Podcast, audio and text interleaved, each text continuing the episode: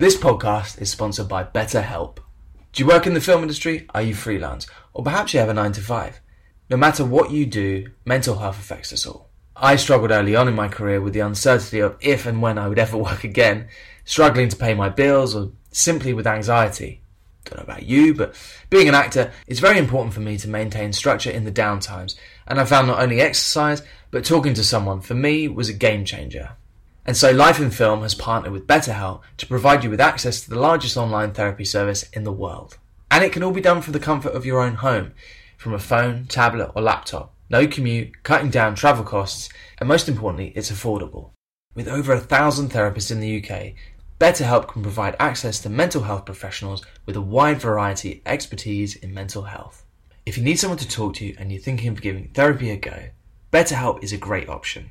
And being a listener of the podcast, you get 10% off. That's 10% off your first month at betterhelp.com forward slash life and film. That's betterhelp.com forward slash life and film. Welcome to A Life in Film. I'm Elliot James Langridge. I'm an actor, writer, and apparently a podcaster, and I love film. This is the podcast that we ask our guests from in front and behind the camera how did they get their foot in the door? What was the key to unlocking their success? What's their story? Previous guests include Amanda Abbington, George Mackay, Phil Dunster, Diana Buring, and Tommy Flanagan. Today's guest is Dexter Fletcher. Dexter's acting career took off when he was only six years old, when he starred as Babyface in Alan Parker's Bugsy Malone. This was closely followed by appearances in The Long Good Friday and The Elephant Man, as an adult, you'll know him from Guy Ritchie's Lock, Stock and Two Smoking Barrels and Steven Spielberg's Band of Brothers, among many, many, many more. Not only that, he is now one of the most exciting directors working today. He came in to save Bohemian Rhapsody from the brink of disaster, or in his words, he helped them finish it. He's directed the brilliant Taron Egerton multiple times, first off in Eddie the Eagle, following this up with Oscar winning Elton John biopic Rocket Man.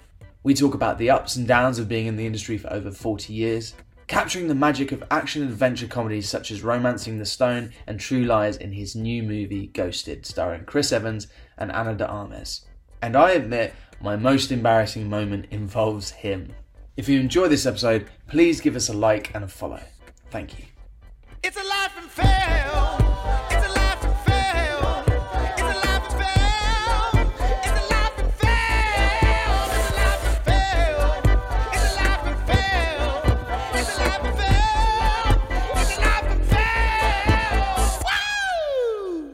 Thank you for thank you for squeezing me in, man. I appreciate it.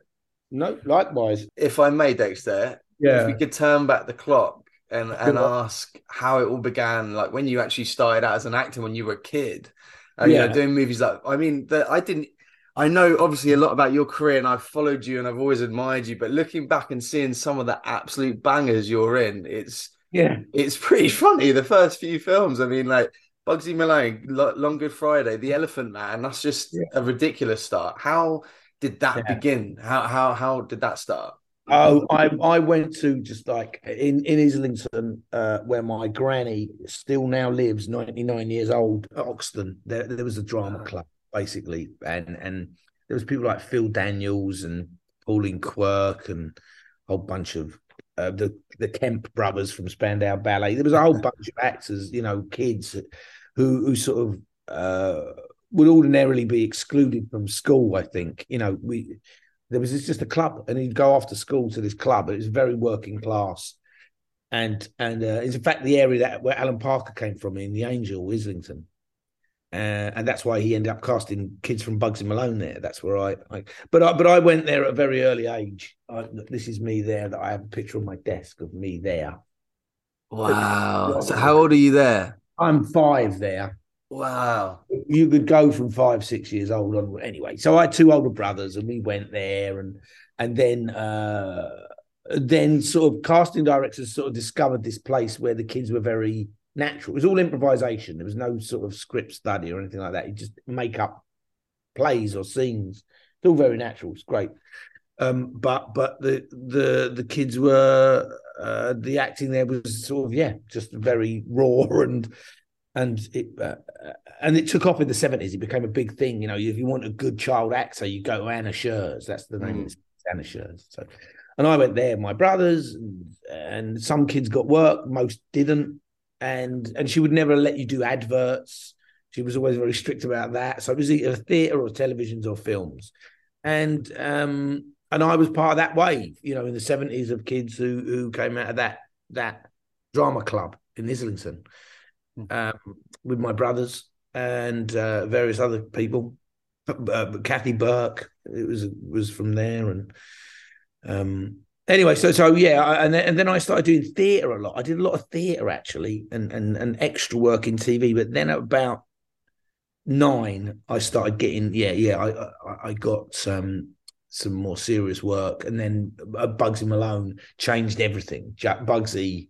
Bugsy just yeah, just changed everything for me really as a child.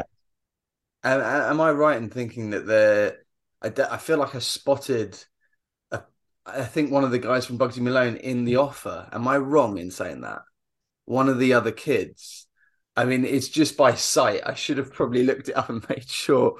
Um, but I, I'm pretty sure he's one of the gangsters in it. I may be completely. I'm probably completely. No, wrong. you might be thinking that one of the guys. There's a few guys from Band of Brothers in there. Yeah, Band of Brothers. Maybe that's what I'm thinking because the guy that Yeah. that spoiler Oh. alert, but the guy that gets shot. Um, yeah. He, he, in fact, is in Hook. is Ah, what- that's what he, he's in as a kid. Ah, that's what I'm getting confused. Jimmy. Madio is. He and I are good friends. I think you know there's definitely a lot of crossover because he was a child actor, I was, and we both come from very sort of working class backgrounds. Really, you know, he's he's a New York uh, Little Italy guy. I mean, he's the real deal. You know, he he Mm. That's why I got him in. He was one of the first people I got in. You know, that character in the script was written as a six foot kind of heavy.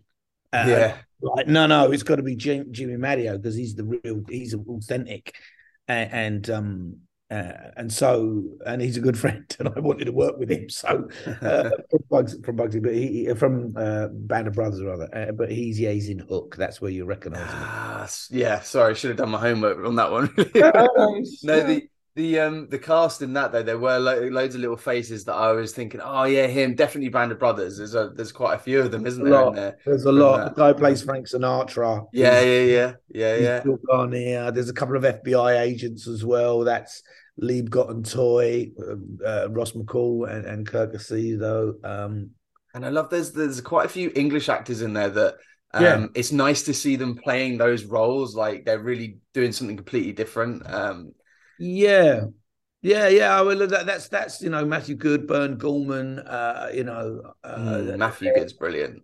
Matthew Goode is brilliant. Yeah. And, um, but also Colin Hanks is in there, who's an old mate Yeah. from Band of Brothers as well. He was, he was Band of Brothers was his first job, and he I was a sergeant. He was my lieutenant. You know, there's all these kind of connect. Those Band of Brothers guys were we're all sort of there's there's little groups of us that are quite close still. Mm, 20, mm, mm. 25 years later or whatever it is. You know? Wow, that's mad. I mean, that is one of those shows that you look back at the cast and you just think, wow, there's just so Mhm. many people have come out of that. And, um, you know, obviously they're doing Masters of the Air now, which is kind of not a follow up, but it's the same team behind it. And it's got all these Yeah. young, exciting actors in it, and everyone's clamoring to get in there um, in the hope that it will be, you know, Band of Brothers. Yeah, they know what they're doing. They do know what they're doing. Yeah, it sounds like it's going to be pretty good. yeah, it looks great. Yeah. But um to to touch on like obviously you you acted for you know 30 40 years and you're still acting now but obviously now the directing is something that you're you're obviously very passionate about and you've had great Yeah. success with.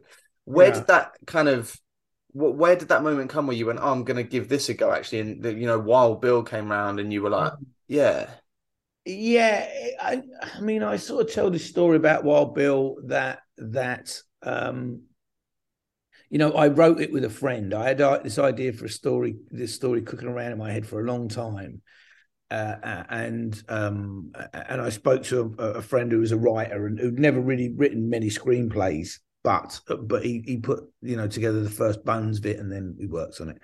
Uh, and and I, and I had it anyway, and I met this producer, and and I just wanted to get it made. So I was like, I I've written this with a friend, and I handed it over to her, uh, just just to see if, she was interested, and and um, and then she read it and liked it, and but she just made the assumption that I was going to direct it.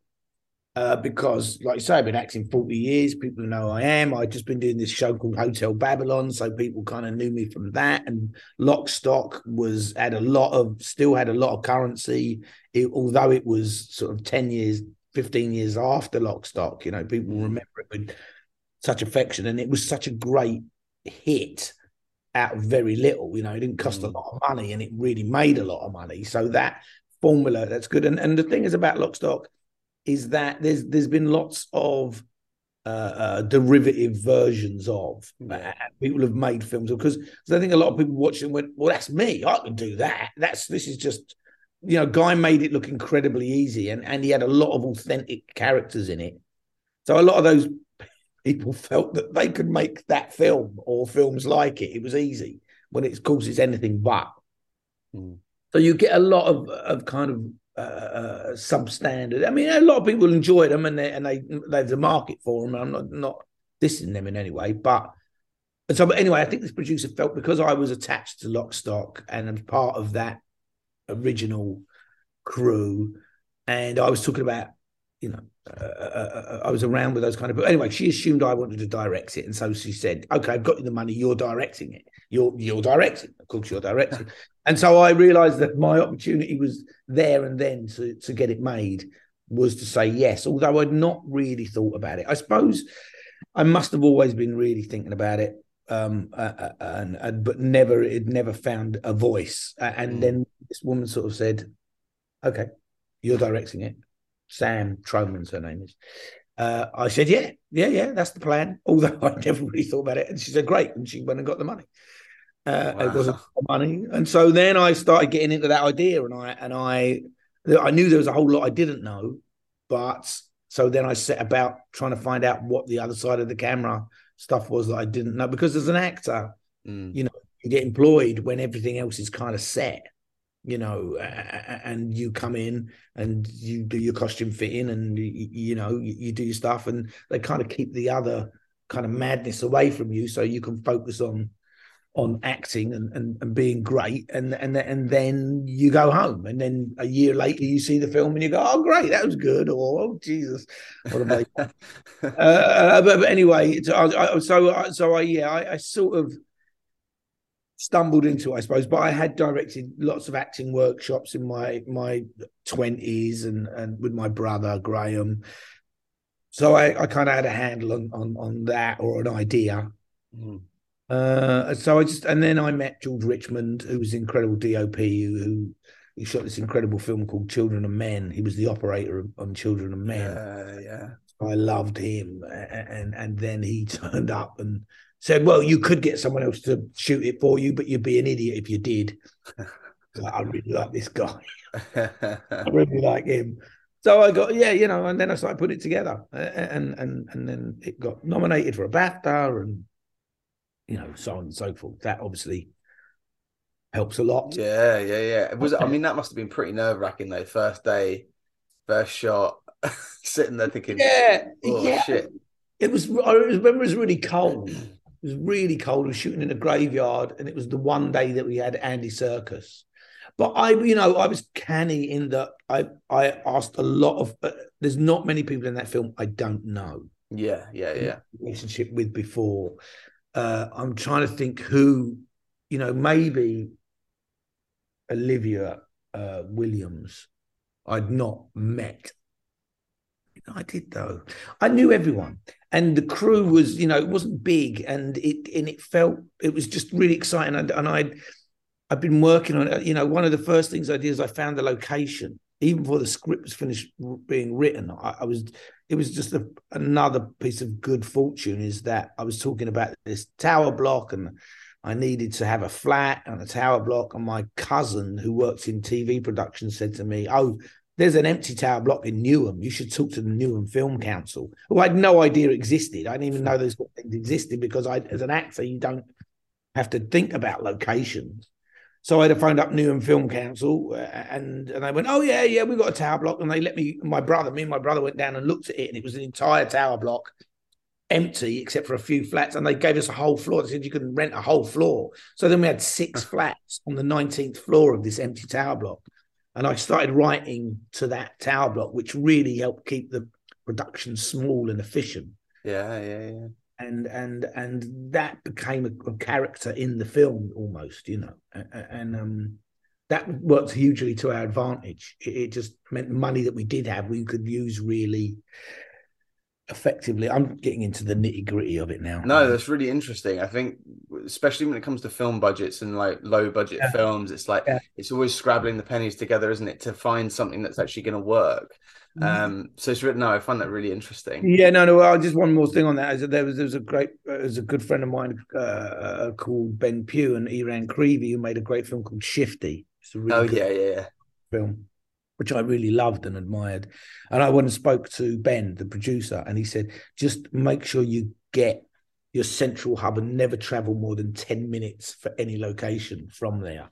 And so I because I had this tower block where where I had an incredible view of London and the Olympic village was being built out of the window, you could literally see that wow that place emerging and because the film was about renewal, old to new, you know, uh, and re-establishing things, it, it just sort of it kind of really played into the whole thing, and and that advice worked really well. And I would give the same advice to any filmmakers: like get your central hub and make sure you don't have to travel too far, so you can make the film. You know, mm-hmm. don't don't overextend yourself. And we just spent one day in the Isle of Wight, and other than that, it's all within a two mile radius of a tower block. Anyway, there you go. Wow. I, I mean, I love I love that film. Now for a quick break. Are you a writer, and director, actor, costume designer, perhaps makeup artist? Are you interested in camera? This is the place to share your journey. We want to hear from you. How did you start your career? Has it started yet? And perhaps, if you're feeling brave, share with us your most embarrassing film related moment. So slip into our DMs at Life in Film Pod on Instagram. Check out the Patreon at patreon.com forward slash life and film, where you'll get episodes early and uncut, amongst other treats. And don't forget to follow us on Spotify and Apple Podcasts. If you enjoy this episode, please leave us a positive rating. Add us on Instagram, Twitter, TikTok at Life in Film Pod, and find our video episodes on YouTube by searching Elliot James Langridge Life and Film. Essentially, please like and subscribe everything. It makes a huge difference. Thank you. This is also a space we'd like to fill with sponsors and advertisement for like minded podcasts, so please get in touch. And back to the show. Here's the trailer for Dexter's new movie, Ghosted, on Apple TV on the 21st of April. I was just wondering if you wanted to, um, you know, go out sometime. You want to get a coffee? Now? yes, now. I'll just hang on. when I wake up, well, I know I'm gonna be. I'm Her name is Sadie weeks I'm next to you. I mean, I know this sounds crazy, but I think she might be the one. Yeah, I know I'm gonna be, I'm gonna be the man who goes along with you. She really is great. You'll see. Any word? She ghosted him. I bet she isn't even seeing your text. She does travel a lot for work. Go to her. I'm going to London.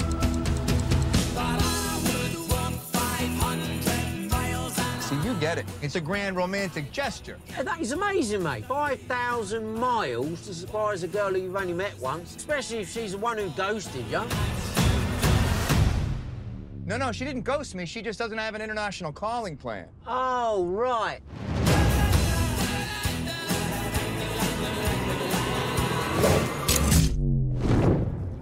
Where am I?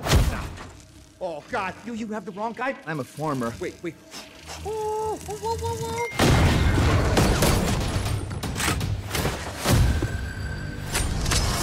Can you walk, Gold? Say to you.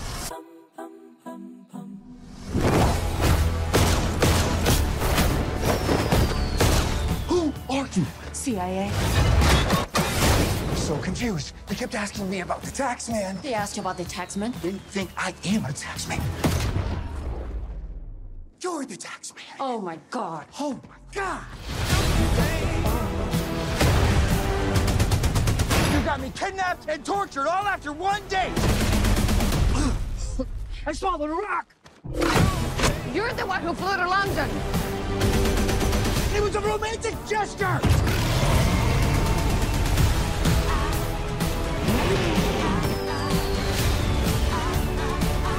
Get every bounty hunter on the continent. I want her alive.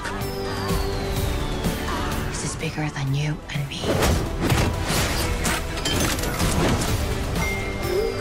Did it never occur to you that he could be a foreign asset trying to compromise your mission?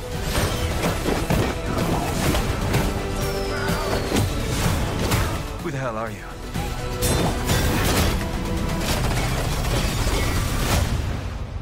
I'm the boyfriend.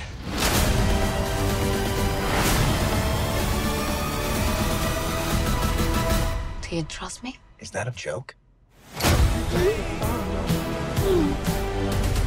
This project compared Yeah. to your other, you know, obviously Rocket Man and um, Eddie the Eagle, things like that. How does this compare? Because this is like a sweeping action adventure. Um, what is the Yeah. like going on set and doing something like this? It must be a very different pro- uh, process. Uh, yeah, yeah. I mean, look, you know, you, you basically got the same elements as you do with making all films. Uh, you know, you, you've got the actors and the cameras and the lights and the sets and the props and, uh, but but all of them, but every time they're different. You know, every every project is different. At least I, I I try to strive for that anyway. That's something I I like to. You know, Alan Parker was a great sort of hero of mine and and a great influence uh, for, for various reasons.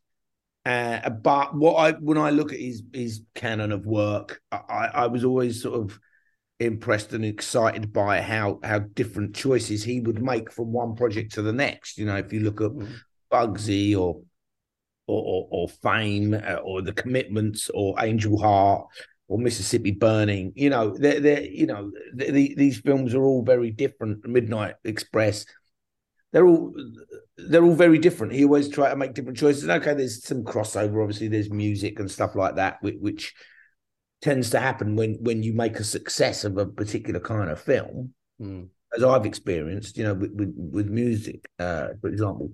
But uh, that's something that sort of like intrigues me and, and excites me. So so.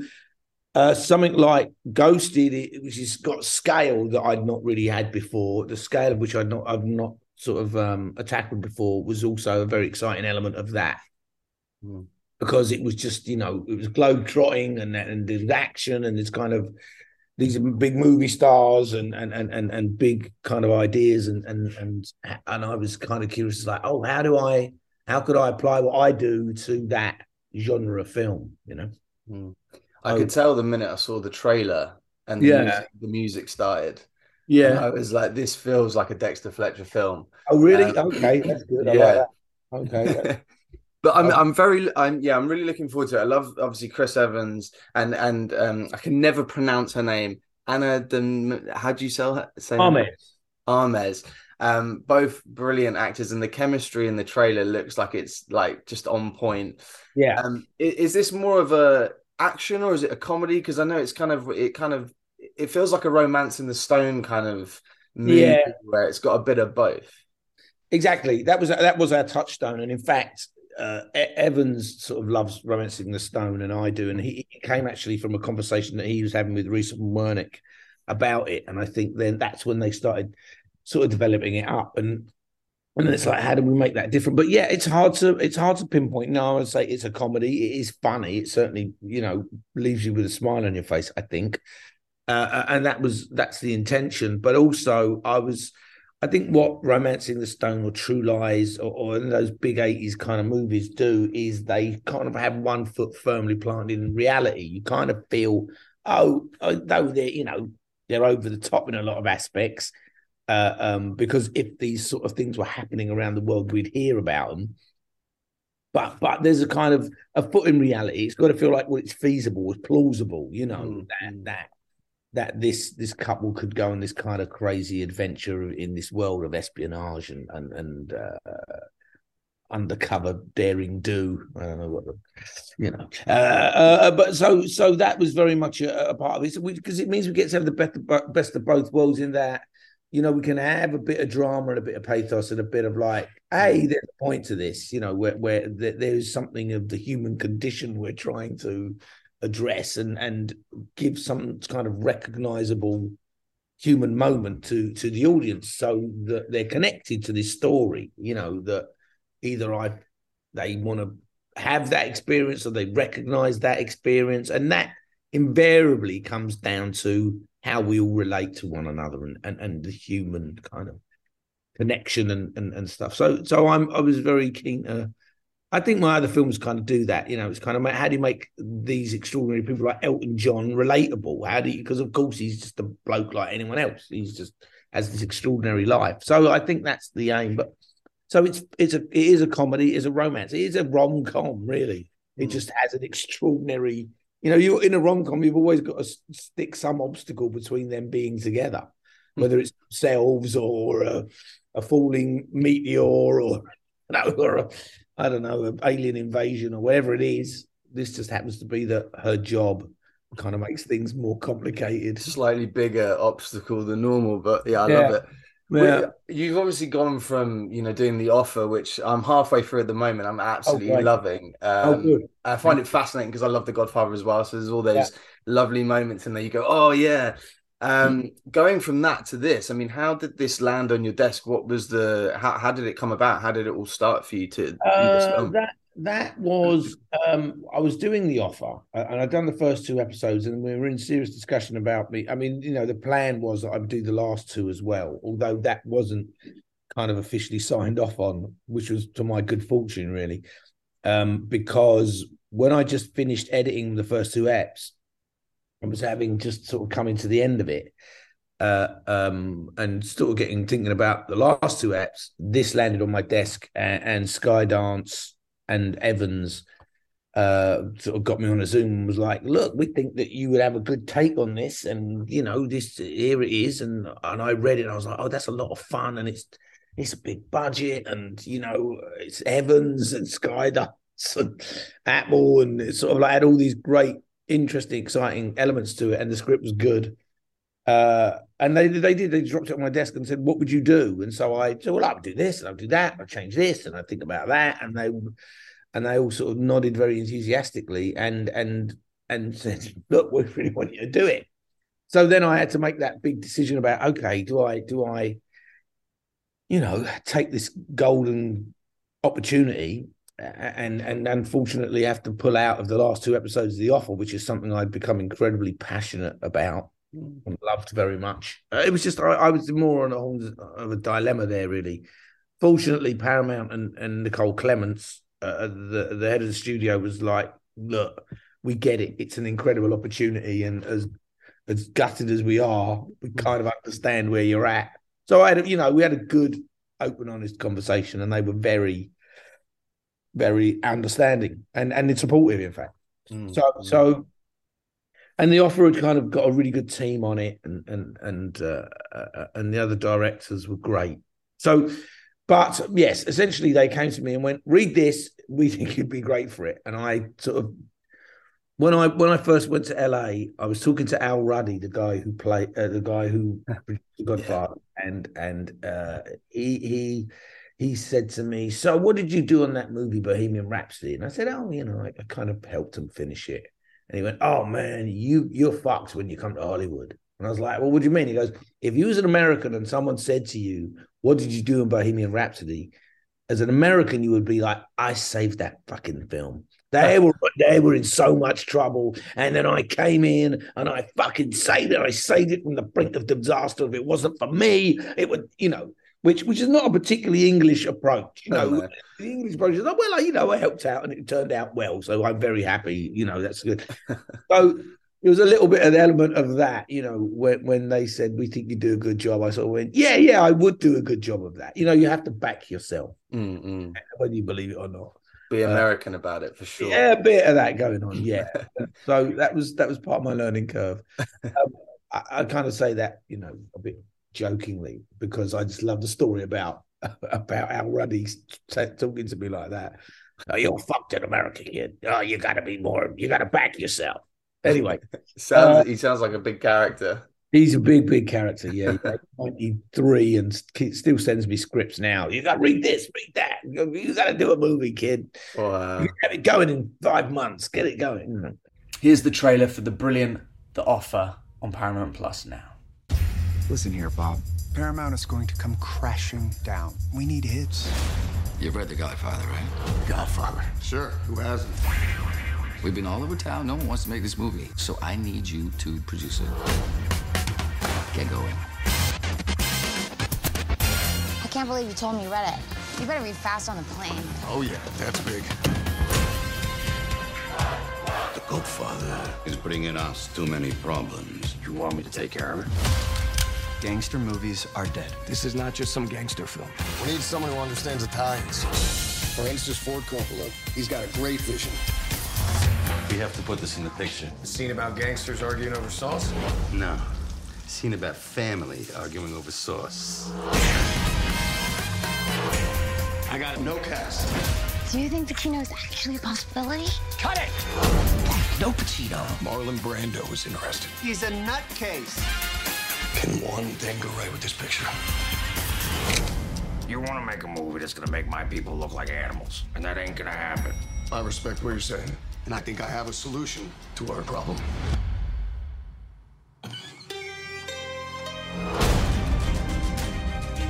You're still gonna try and make this thing? I got no choice. I took a chance on you and you stabbed me in the back. I won't judge you if you need to walk away from this. I'm not running either. This is what it's all about. The excitement. The thrill. That's movie magic, baby.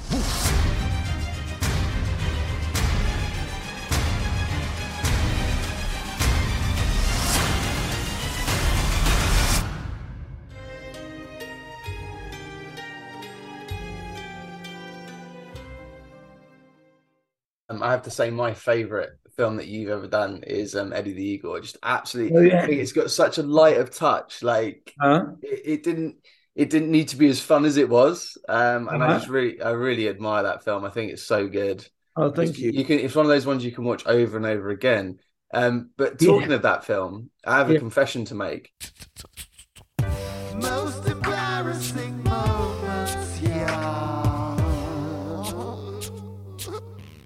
I have a most embarrassing moment, which involves you actually. Yeah. So I'll tell you my most embarrassing story if you tell me yours.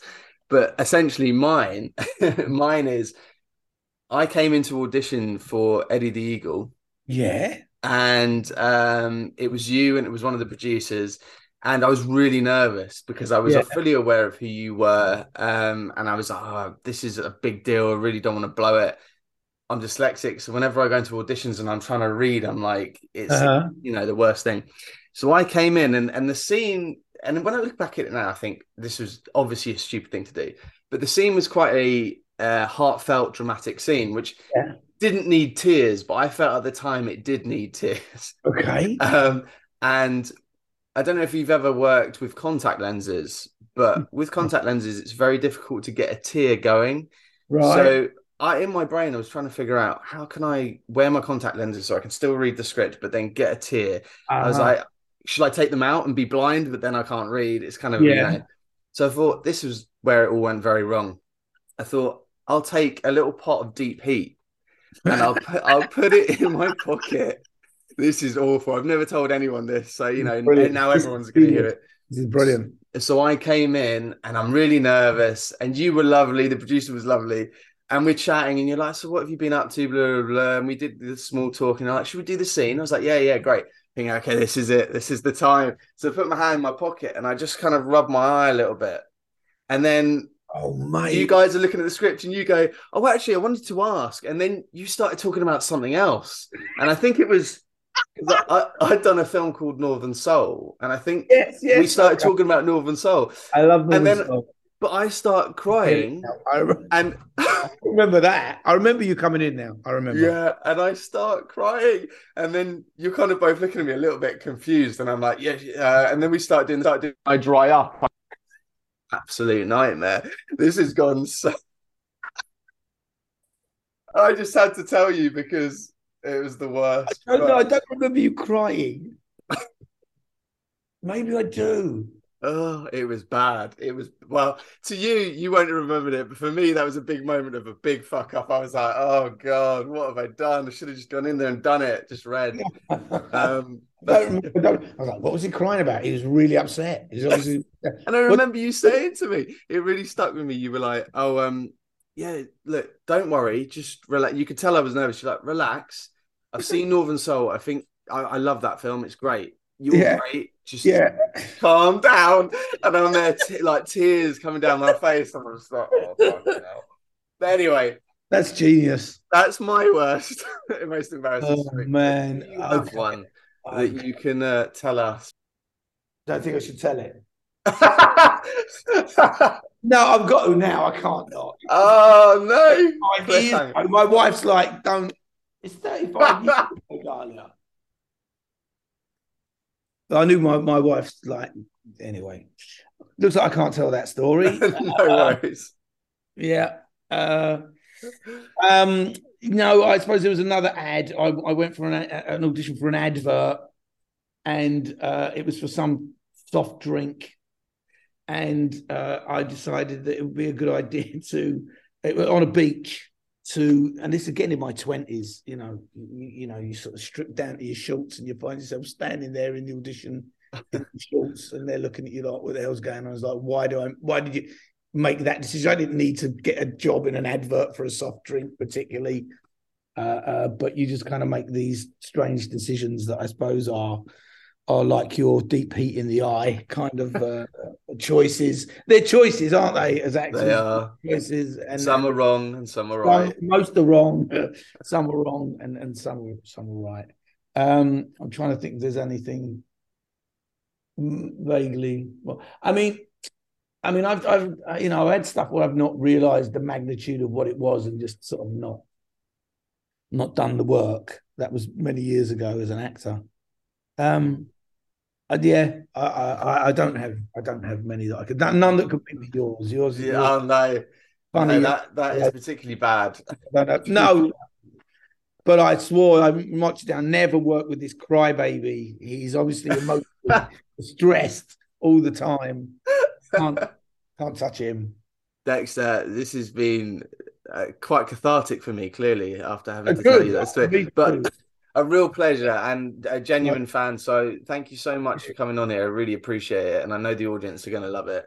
Um, Well, it's so yeah. great you're doing it. It's really, it's great. It's really cool. So yeah, um, I'll Man, it's a COVID project that turned into something now. I get to, you know, chat to people like you. So I'm really pleased that oh, congratulations. um, it's just fun, man. Um, it's a good yeah, thing yeah. to do in between the acting work as well. Yeah, keeps yeah. you keeps you sane, you know. of course, yeah, yeah, um, yeah.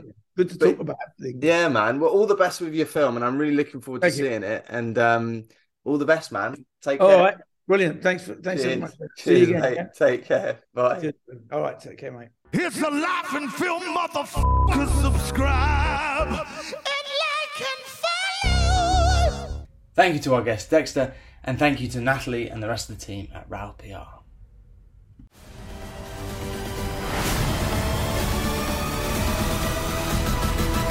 Do you trust me? Is that a joke?